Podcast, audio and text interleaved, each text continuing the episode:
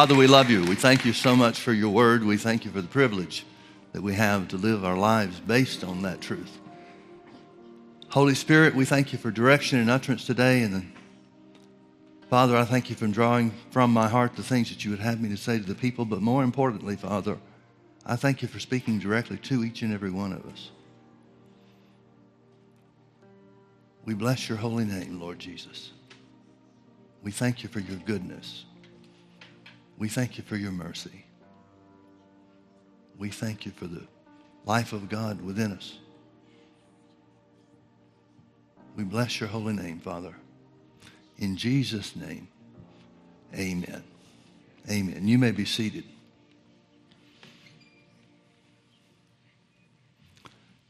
Amen. Well, you can turn in your Bibles if you like to 1 Chronicles chapter 12. We're going to start with a passage of Scripture in the Old Testament, just because I don't know how to start a service without having a text Scripture. Two years ago, 2016, we were facing what seemed to be, at least in, in my opinion, I'm, uh, let me say right up front, I'm not a prophet. I'm not one to predict the future. But I had pretty well accepted what I thought was to be the fact that we were going to elect Hillary Clinton as President of the United States. There are, lock her up. That's later in the service.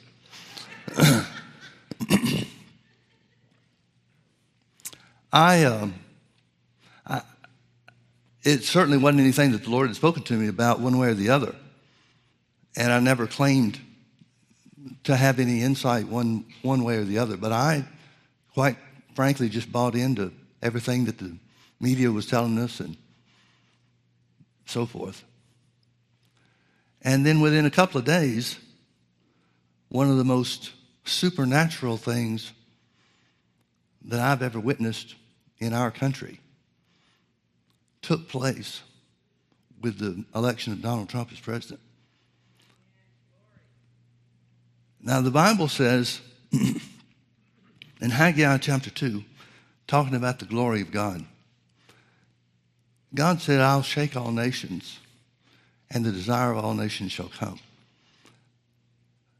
The desire of all nations coming is a reference to what Paul talked about to the Galatians, where he talked about how that the earth groaneth and travaileth until the appearance of the sons of God.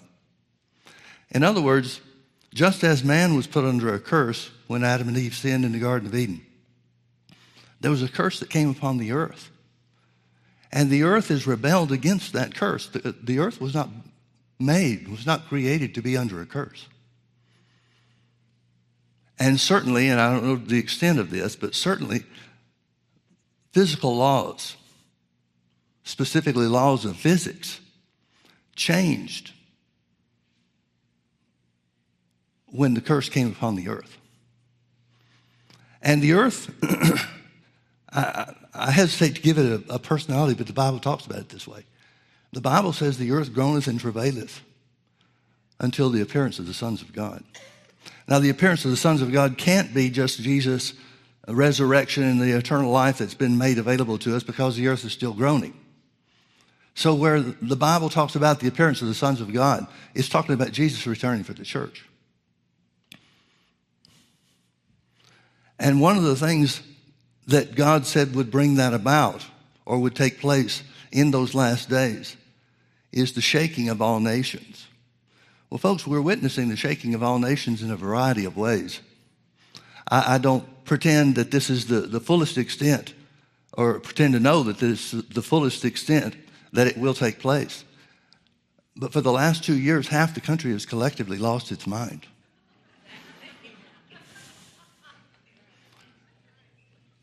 half the country has been shaken to the core. And we see what the result is threats of violence, organized violence in the streets, promises of more violence if the left does not win this election on Tuesday. And that's just nuts. The will of the people doesn't seem to be a concern unless the will of the people is in line with what the left wants. Now, I'm not trying to paint all the left, all Democrats with a broad brush. But I truly have to tell you, with all sincerity, I don't know how a Christian can vote for the Democratic Party. They do. And many feel like they're doing God's work when they do it. But knowing what the, the left stands for, seeing from the Bible examples that the Bible gives us about how the devil works and influences people and uses people, and seeing that the fruit of the things that are taking place on the, uh, from the left in this country is identical to what the devil does and the way he does it. How do you, how do you sign on for that? I just don't know. The 2016 election was a real eye opener to me and for me in a lot of ways one of the things that um, surprised me is that after the election was over and Trump had been declared the, the winner, during times of prayer, I just asked the Lord flat out, what is going on? And the only thing that he said to me about it, the only thing he said to me about it over the last two years, and again, I, I don't claim to be a prophet, I'm not the first to know. I'm not in a position, I'm not anointed to predict the future or reveal the future other than what the Bible shows us and what the Lord says. But one of the things the Lord told me, and he asked, he posed it to me as a question, which kind of embarrassed me. But he said this when I was asking him what was going on and what was next and so forth. He said, Well, haven't you been praying for two years? Or I'm sorry, haven't you been praying for eight years? See, in the fulfillment of the, the Bible instructions to pray for kings and those that are in authority, with the ones that were in authority, President Obama and his administration, I had to do all that praying in tongues. Sorry, that's just the way it is. And so, therefore, what I realized the Lord was telling me is that I'd been praying a lot of things. And I'm not just talking about me as an individual, but a lot of people in the same position that were the root cause and the, and the reason why things changed as they did. One of the things the Lord witnessed to me about some time ago, many years ago, is that scripture over in 1 Timothy 2, where it says to pray for kings and those that are in authority. And I was trying to pray for people that I knew were not open to the influence of God. And so I felt emotionally, I felt like my prayers were wasted. And the Lord asked me a question. He said, Who are you praying for? I said, Well, I'm praying for the president, I'm praying for the cabinet and elected officials and so forth. And he said this, and he said it just the way he's kind of smart aleck with me because I'm a smart aleck myself. God always deals with people and talks with people the way according to the way they are. And so when I answered that I was praying for the, the president and so forth, elected officials, he, he said this. He said, hmm, I always thought America was set up so that the people had authority. Well, that changed everything I had ever thought about praying for leaders. As you well, can well imagine, that spurred me on with a new desire and new incentive to pray. But still, the, the 2016 election surprised me, floored me. Never been so happily, never been so willing to admit that I was wrong thrilled that I was wrong. And a lot of things have happened over the last couple of years. But there are a lot more things that are that need to happen in the years upcoming. 2000 2016 election was difficult for me because it was the first time that we lost church people over politics. At least first time I know of. And there were not a lot of people, but a couple of families that were really, really dear to me, still are. Haven't had any contact with them in, well, two years. But it's the first time that I've ever been made aware that someone was leaving our church because of the comments that I made concerning politics. Now, I know a lot of people will say, well, preachers shouldn't get into politics, they ought to just preach the word and leave politics alone. Well, folks, I'm willing to stack up my preaching of the word against anybody, anywhere, anytime. This is not a situation where I'm abandoning the word in any way whatsoever. And truly, I know people that disagree with me politically would have a hard time with this statement, or maybe even claim the same truth for themselves. But truly, I have endeavored and do endeavor to develop my political beliefs based on what the Bible says. I'm not going to whitewash what one party does, even if I support the party, if it's unscriptural.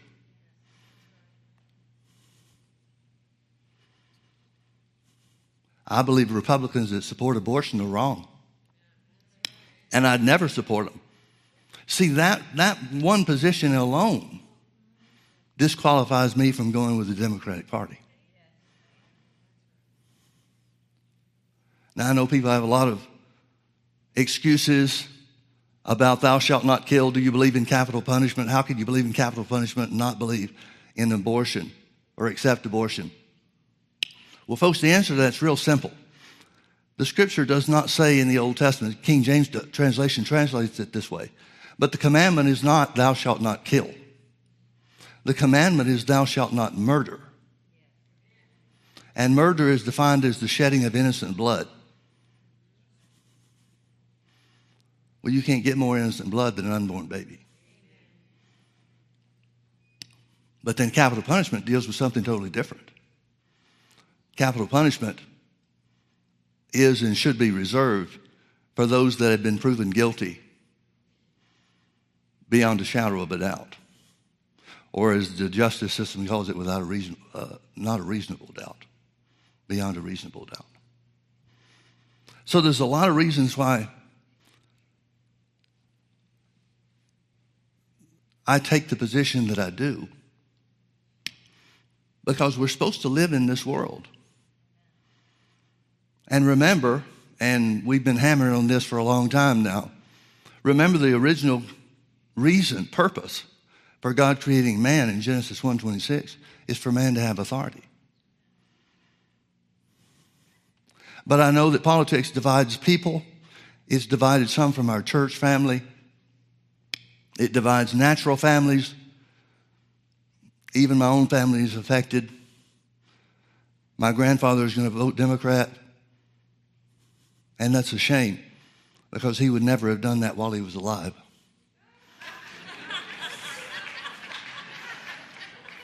but even at that, we joke. We laugh. We know there's voter fraud. We know there's voting by non citizens. And we are supposed to just overcome that, which we must do. First Chronicles chapter 12 tells the story of David's inauguration or events surrounding David's inauguration as the king of Israel.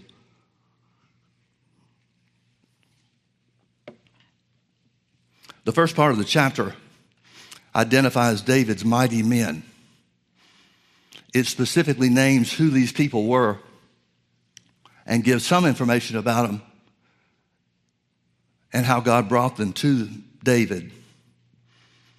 And these guys were specifically equipped for war. Whatever God has planned for his people, he always equips us. In David's case, David's purpose was to fight for the kingdom. So God equipped him with fighters. And there is a time to fight. Our fight's a different fight than his. But there is a time to fight. And so it tells us about these mighty men of valor. You know what? I'm going to I'm to read a scripture in 1 Samuel chapter 22, verse 2 first, because it tells us who these mighty men, David's mighty men, were. After David had to flee from Saul, it says, And everyone that was in distress, and everyone that was in debt, and everyone that was discontented gathered themselves unto him. And he became a captain over them, and there were with him about 400 men. That's quite an army. People that were broken down, discontented, in debt. Anything wrong with you, come follow David.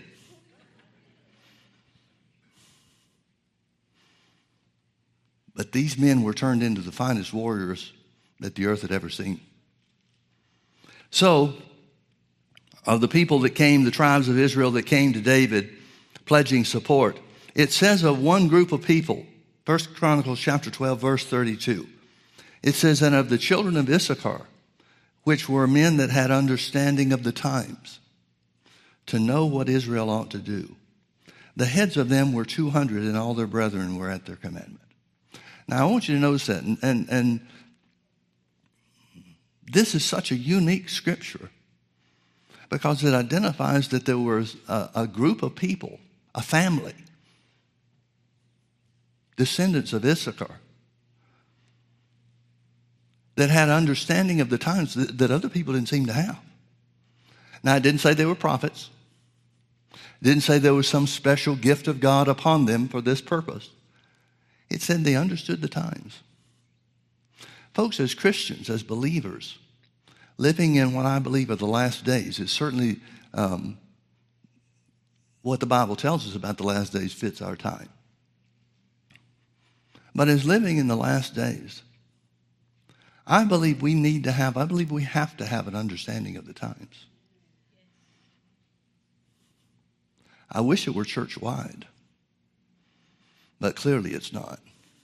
Church wide meaning the family of God all over the earth. Wouldn't it be great if every believer had the wisdom to be able to see the difference between right and wrong, between good and evil, and choose good? Do you realize what a change that would make in our country? what a change it would make in the world? If Christians just lived by the same code, the same values, I don't know, like maybe what the Bible says, and based their lives on that, what a difference it would make. Nowadays, in the days we live in, and, and it's certainly shown by the last election, may be shown by this one in a couple of days too. Certainly, there are Christians that are more political party affiliated than they are God affiliated.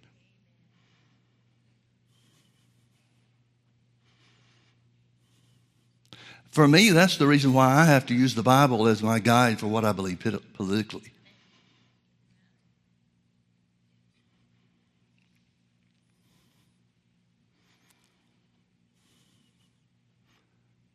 Because it always, has to come back to what does God say? What does God say? I was doing some thinking here over the last couple of days about the history of our country, how things have progressed just in my lifetime. Richard Nixon is the first president I really remember. And of course, the Watergate scandal and all the things surrounding that. The press was considering themselves to be doing the Lord's work to unveil and uncover, to expose the, the things that were going on in the Nixon administration, which were wrong. And you remember that he chose to resign in, instead of facing impeachment charges. So that brought us President Ford. Only thing I really remember about President Ford is Chevy Chase playing him on Saturday Night Live, always stumbling around, falling, and doing stuff like that. But even that was good natured. There wasn't the hatred behind it that there would be today. Then that brought us Jimmy Carter. Carter's always been a mystery to me. How can a man that knows and loves God be so stupid?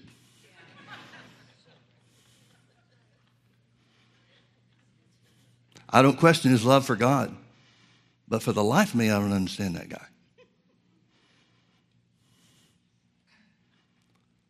Well, that brought us Reagan.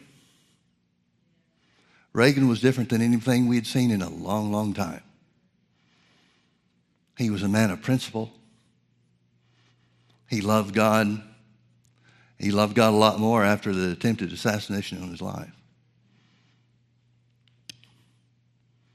But that was a man that stared down the Soviet Union and didn't blink and won. He did a lot of things for our country that was good economically. His tax policies or tax reduction and the things that he implemented for the economy were almost exactly what John F. Kennedy's were in 1960. John F. Kennedy, who planned or proposed tax cuts and some of the economic things that he did, couldn't get in the Democratic Party today. There's nobody in any position of leadership that would propose what he proposed. He was trying to do good for the country. Doesn't mean he was a good guy, but he was trying to do good for the country. So here comes Reagan, and there were some bumps in the road, but Reagan's policies and the actions that he took for the benefit of the country established a, a, series or a period of time of prosperity that the country hadn't seen, maybe ever. He was followed by Bush 41, the father, who was fine until he did the read my lips thing. Read my lips, no new taxes, and then he raised taxes. So that did him in and brought us Bill Clinton. What a wonderful time that was. He had the benefit, as did President Bush before him, he had the benefit of the tax, policy, uh, tax and uh, economic policies of the Reagan administration that still provided prosperity for the country.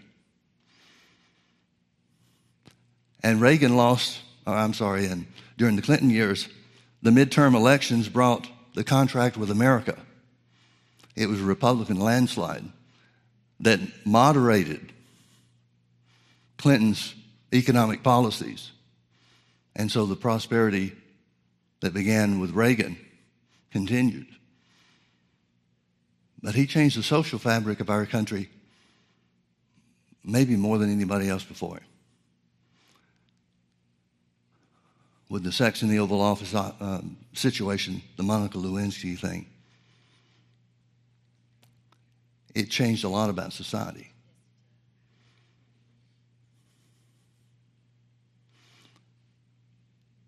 Clinton's campaign circles kept saying over and over again, is the economy stupid?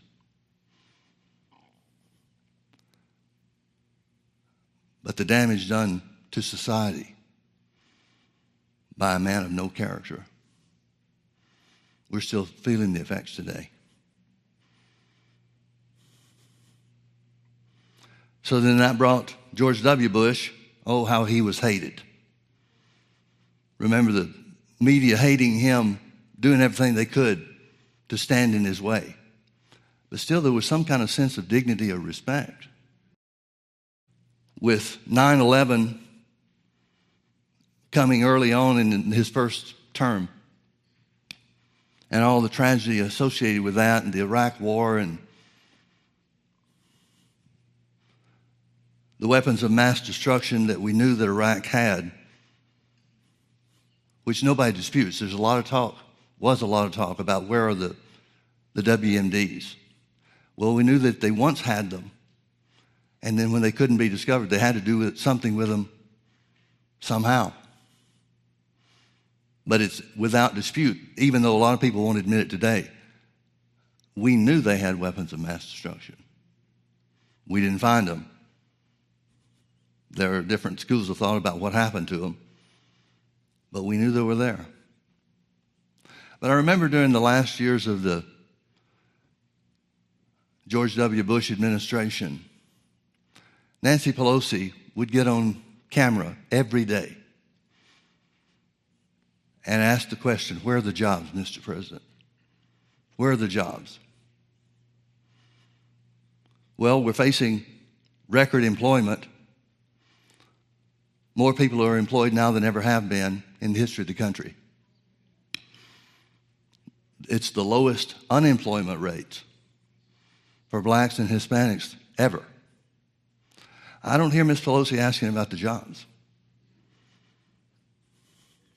Maybe you decide for yourself, but maybe she was just using the jobs thing as a club to bash the president that she hated.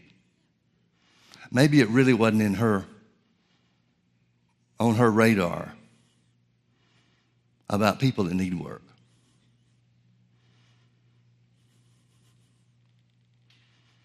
Well, after President Bush, George W. Bush, then we had Obama.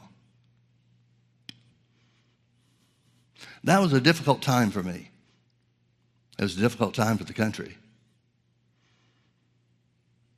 Because it seems that so many of the institutions that we desperately need and had trusted regarding the welfare of our country were weaponized politically. And those were tough days.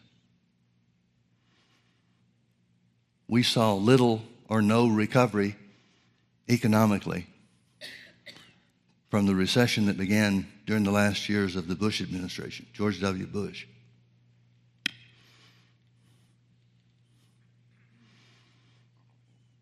And people in positions of authority misused their authority in such tremendous ways, all for political gain or the preservation of political power. Well, that brought us to President Trump.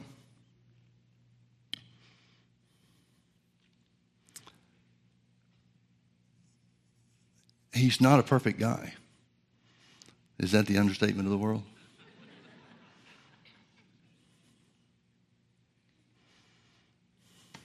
He may represent a lot of things that you or I would rather not have in elected officials or leaders. His ego may be too big. His tongue may be too quick and too sharp.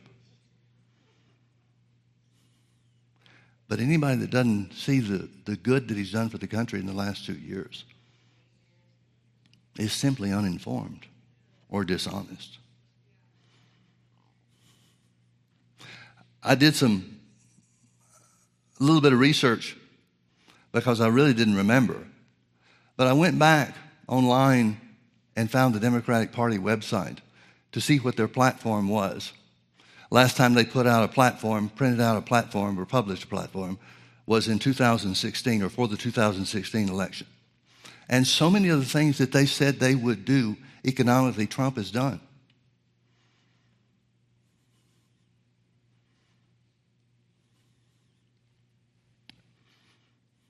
But the thing that seems to make this day and time different than ever before is the willful misrepresentation or just flat out denial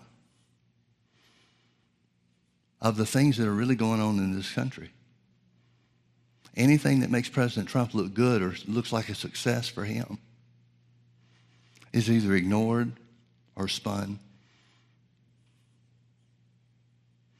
And in place, stories are printed, published, planted in such a way that it's hard to know who's telling the truth.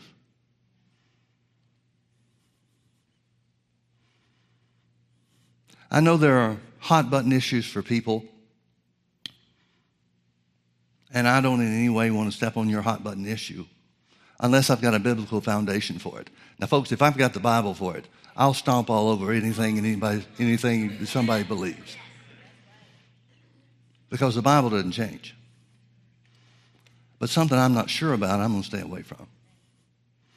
Something that I just am inclined to is my opinion and has no place in a discussion in church. But the things that are going on in our country right now are setting the stage for exactly what the Bible says would happen in the last days. Paul told us about, by the Holy Ghost, Paul told us about things that would happen in the church and things that would happen in the world. Look with me to 1 Timothy chapter 4.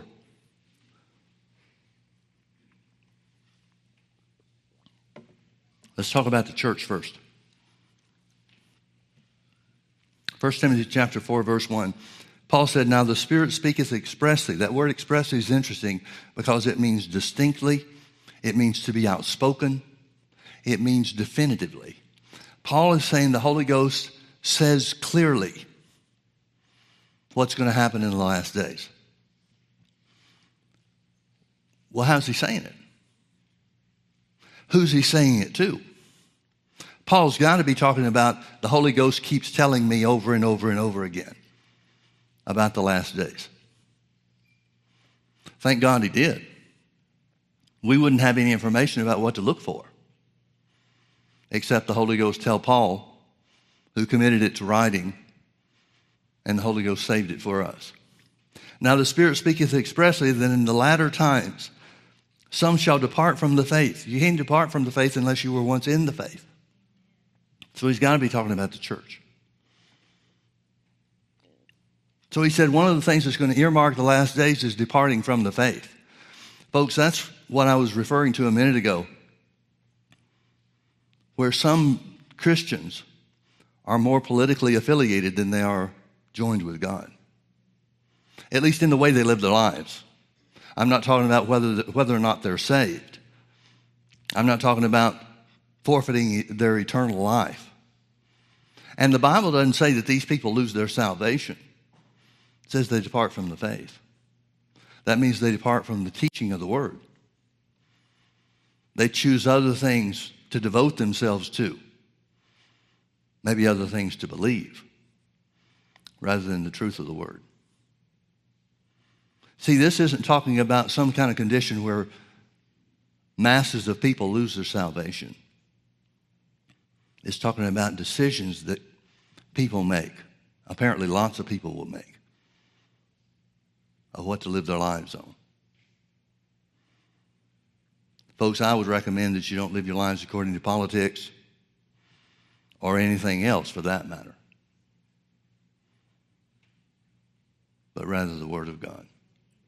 Now the Spirit speaketh expressly that in the latter times some shall depart from the faith, giving heed to seducing spirits.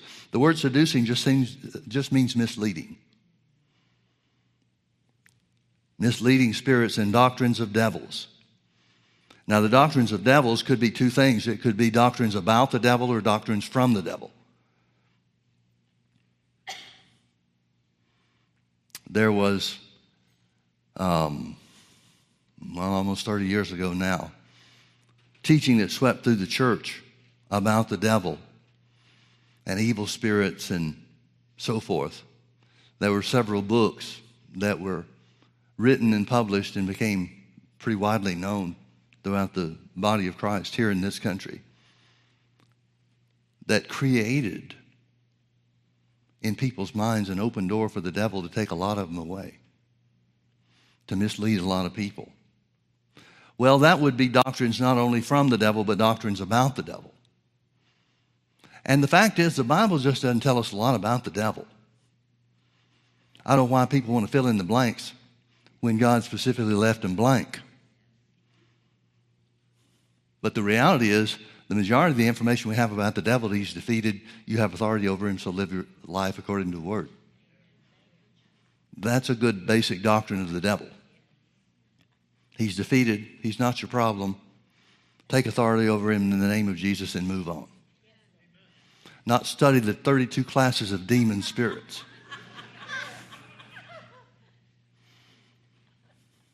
If he did have 32 classes of demon spirits, they're all defeated.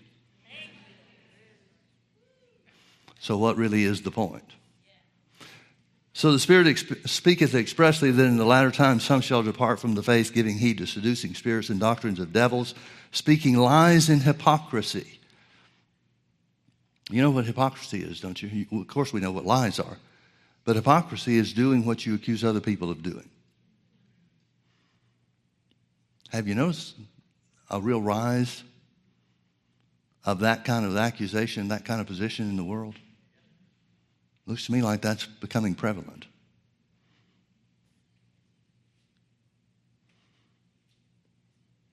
Speaking lies and hypocrisy, having their conscience seared with a hot iron. That means ignoring your conscience to the point where you don't recognize it anymore. Now, your conscience is the voice of your spirit. You can ignore the voice of your spirit. You can ignore that voice or pr- impression on the inside of you that will always lead you to the Word and will always lead you to walk in love. You can ignore that to the point where you don't hear it anymore. Doesn't mean He's not speaking. I think the voice of your spirit always speaks to you. But if you ignore it enough, then you don't even recognize that it's there anymore. Forbidding to marry, so marital issues have become a hot button at the end. And commanding to abstain from meats, dietary stuff, like buying store bought gravy.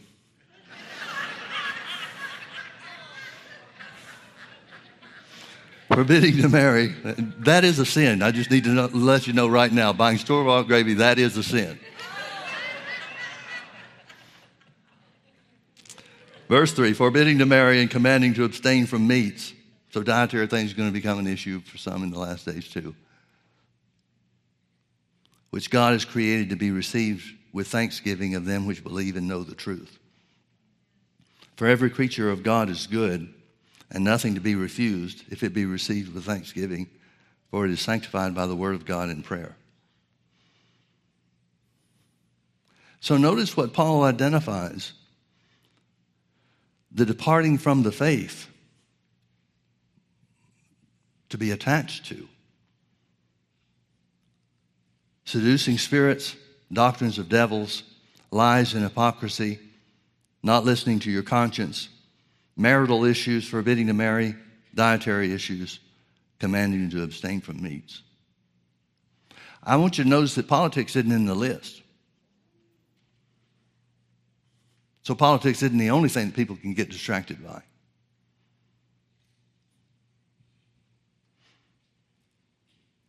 And the answer for all of these things, the answer to prevent all of these things, is to stay in the faith.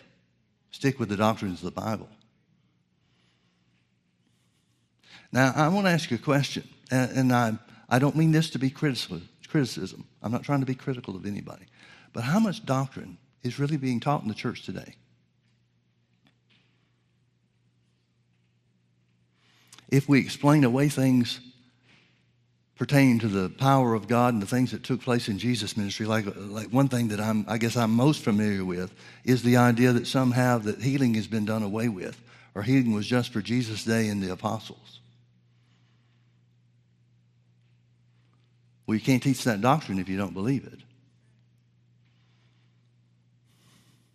And it seems to me that the devil works in this very same way in any and every subject.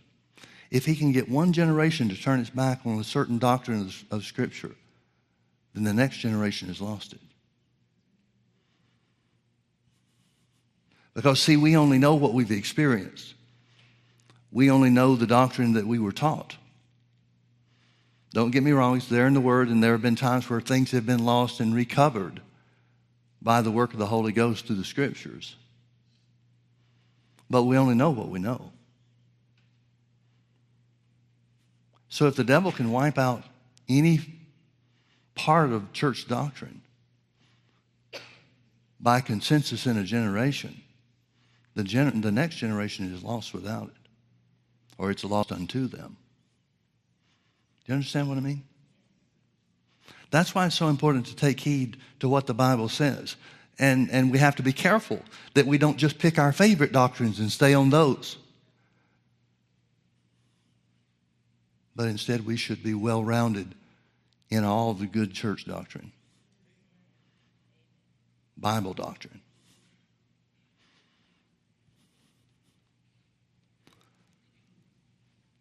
Now I want you to turn with me to 2 Timothy chapter 3. Now Paul's going to talk about the condition of the world.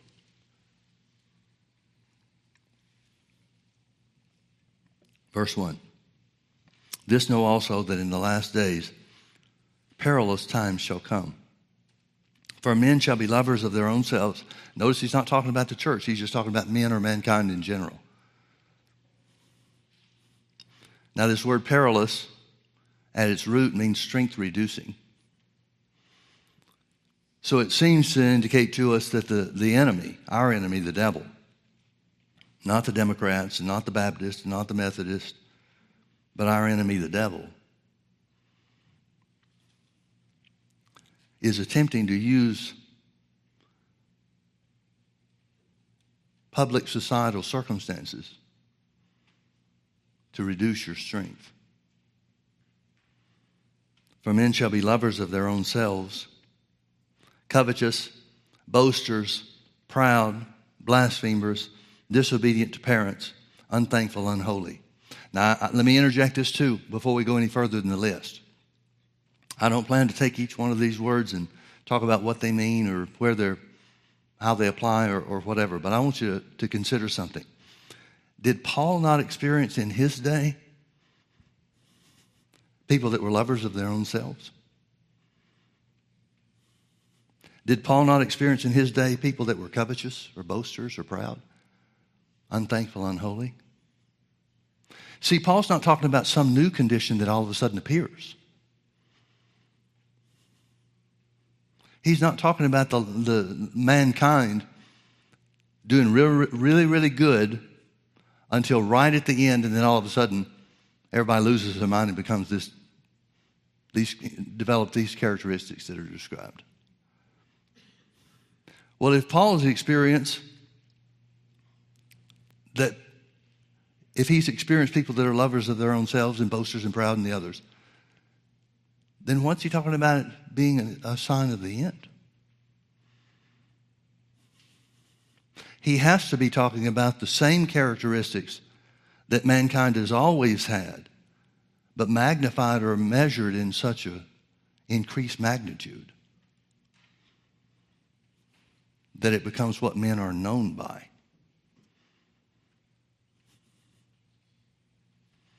Look at how things have escalated just in the last few years. Look how things that are of the devil, evil operations of man, that people don't even try to cover up anymore.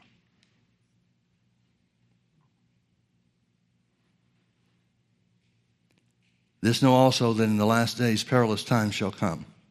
For men shall be lovers of their own selves, covetous, boasters, proud, blasphemers, disobedient to parent, parents, unthankful, unholy, without natural affection.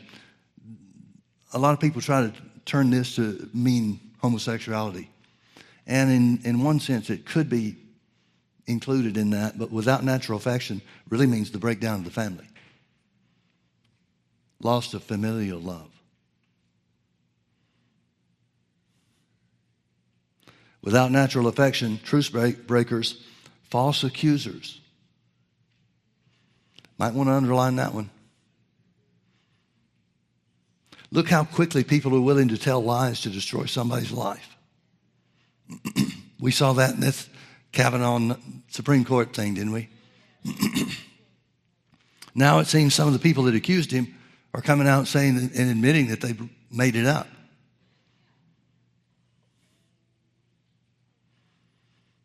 Now, now think about this for a minute. I, I think it's despicable. I assume that you would think the same thing. But consider this for a second. Look how willingly some people seem to be to destroy somebody politically.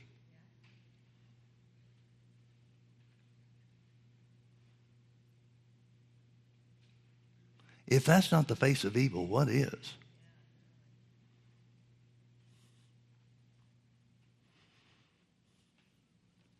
Without natural affection, truce breakers, false accusers, incontinent, fierce, despisers of those that are good, traitors, lock her up.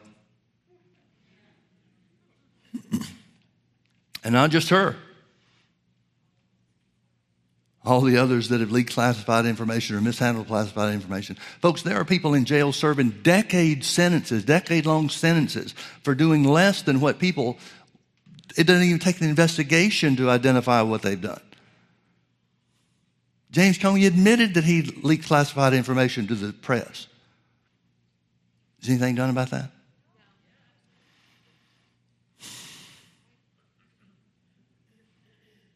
Seems to be two systems of justice in our country one for the ordinary people, and the other for the connected.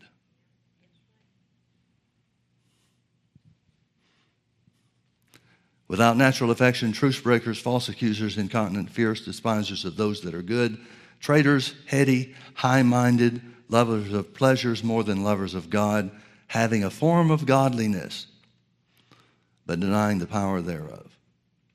From such turn away.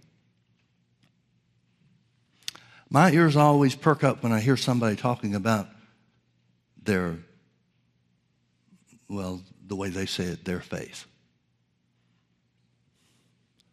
I am particularly interested in some comments that Mrs. Clinton has made, uh, even recently, about her Methodist upbringing being the foundation for the way she lives her life. Now, if I was a Methodist,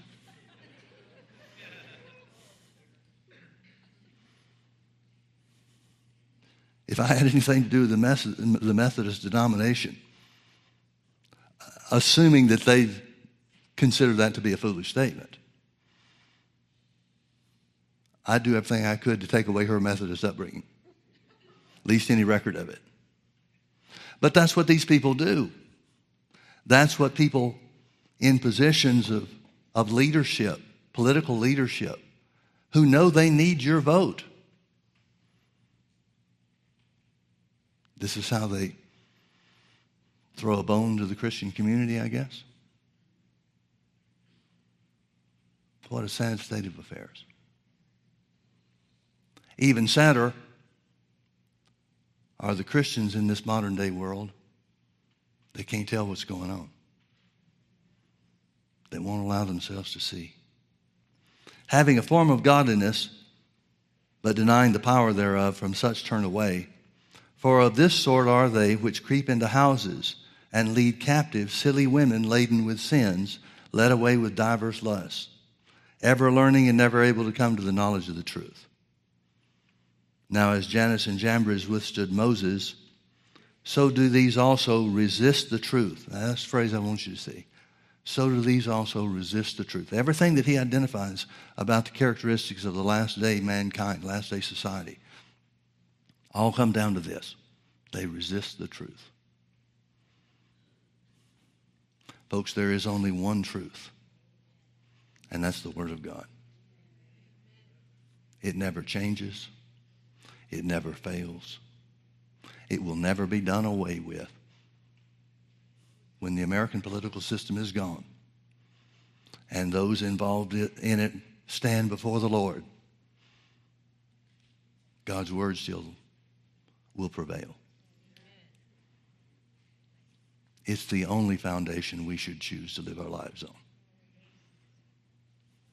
And to the degree that the word speaks to the conditions that we see going on around us, whether politically or socially or otherwise,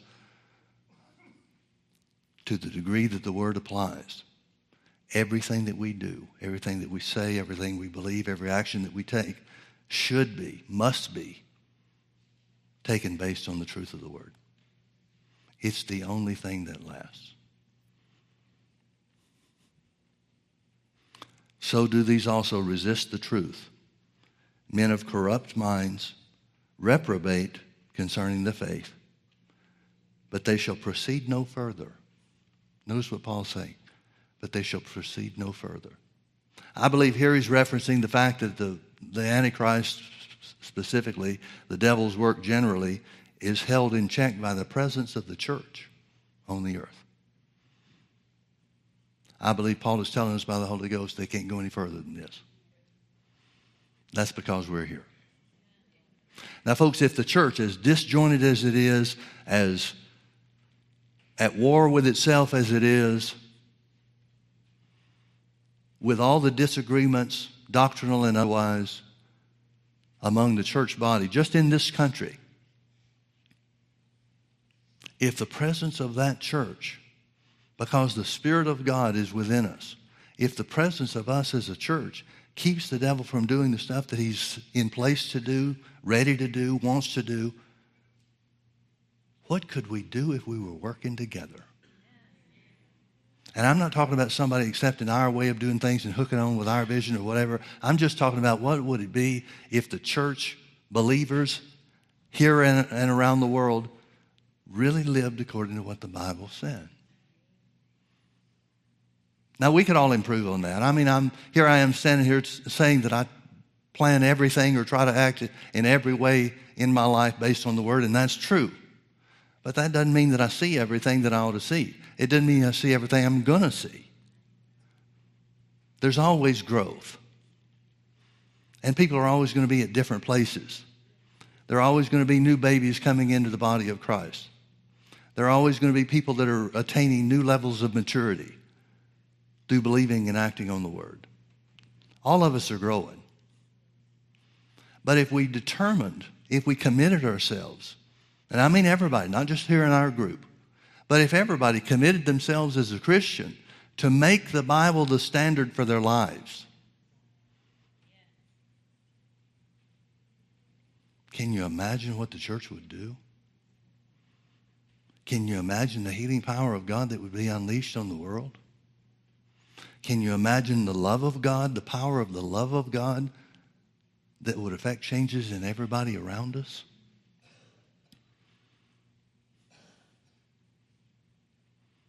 It's not some hard thing. It's just determining to do the will of God.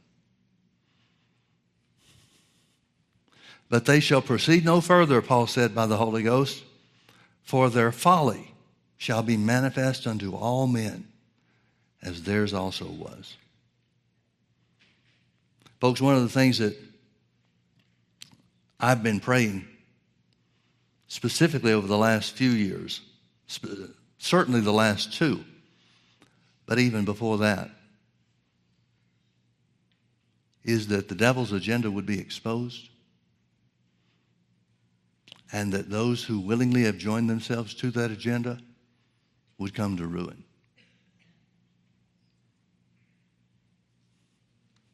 I believe we're going to see more and more and more of that.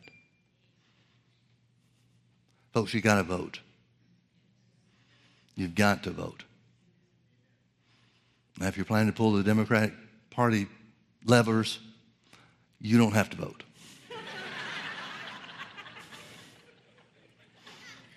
but giving you the benefit of the doubt, you got to vote.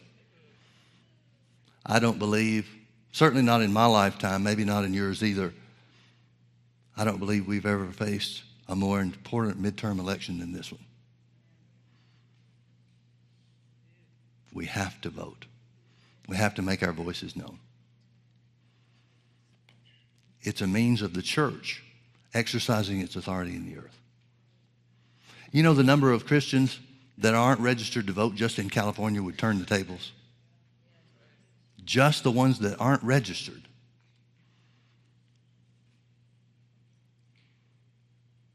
If every Christian was registered to vote in this in our state, our own state of California, the church could dictate who does what and when. That's just simply a means of exercising our authority. God given authority. Let's pray. Father, we thank you so much for your word. We thank you for an understanding of the times that we live in. We see that these are the last days. We see that everything that can be shaken will be shaken, but not us. Because we're building our house on the rock, the truth of your word. So, Lord, we thank you that as you have revealed yourself to us, we thank you for exposing the works of the enemy, exposing and revealing the, the agenda of Satan himself. And Lord, we ask that those that willingly have joined themselves to the enemy's agenda would come to ruin.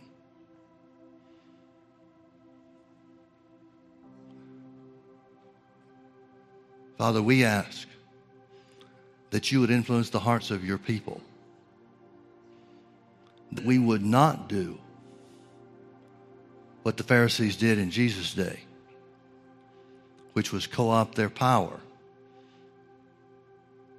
representing the people of God for political power.